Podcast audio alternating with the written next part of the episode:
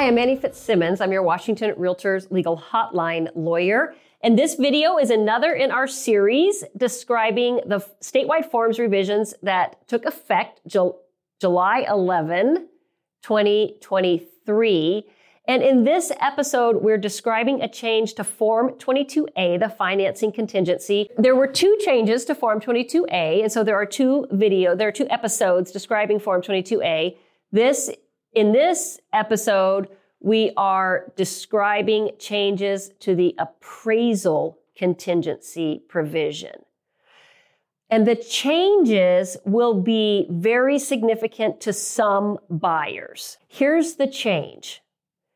There is a newly added protection that allows buyer to terminate the transaction all the way up until the closing uh, date if there are work orders on buyer's appraisal that seller failed either because they're unwilling or unable to correct prior to closing. Prior to the form's revision, the low appraisal provision protected buyer only if the appraised value of the property came in low. Following the revision, however, buyer has the right under the form Assuming that buyer retains the protection of the low appraisal provision, then buyer has the right to go to seller and say, seller, one of two things. Either the, the value came in low, that's not new based on the forms revision, that's always been the case. So based on the forms revision, the buyer has the ability to go to the seller and say, hey, seller, the value came in high enough, but the property needs a new roof. The property needs uh, carbon monoxide monitors. The, the property needs the water heater in the garage to be strapped. The w- property needs whatever it is that the appraiser called out. That it might be a tiny change, correction, it might be something huge. In any event, once buyer puts seller on notice of the required work order, the ball is now in seller's court to either make the correction or not. And if seller fails to make the correction, then buyer will retain the right to terminate the transaction and recover their earnest money. Now, from the buyer's perspective, you say, may say, well, that's not all that great because if seller doesn't make the repairs, buyer's going to get all the way up to the closing table potentially before they know that they're not going to get the property. They've wasted all that time and they've lost their money on inspections and appraisals and and you're right. That's that's true. But they're going to protect their earnest money if they still have the protection of the low appraisal provision, which is an improvement over the forms prior to the revision.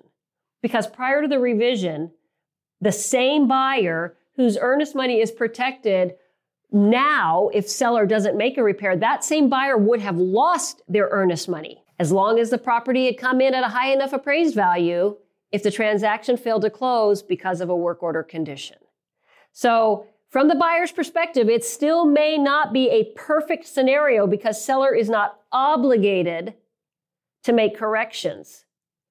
But then again, from the seller's perspective, there's no way that the statewide forms could obligate a seller to make whatever correction the appraiser called for.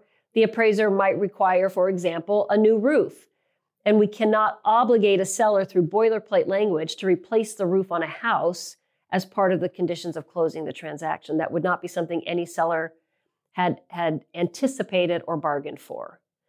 So the forms can only do what the forms can do. But this form revision allows the buyer to protect their earnest money if the only reason the buyer can't close is because of a work order on the appraisal, assuming buyer still has the protection of the low appraisal provision of their financing contingency. There's a new notice form called 22AWO, as in appraisal work order.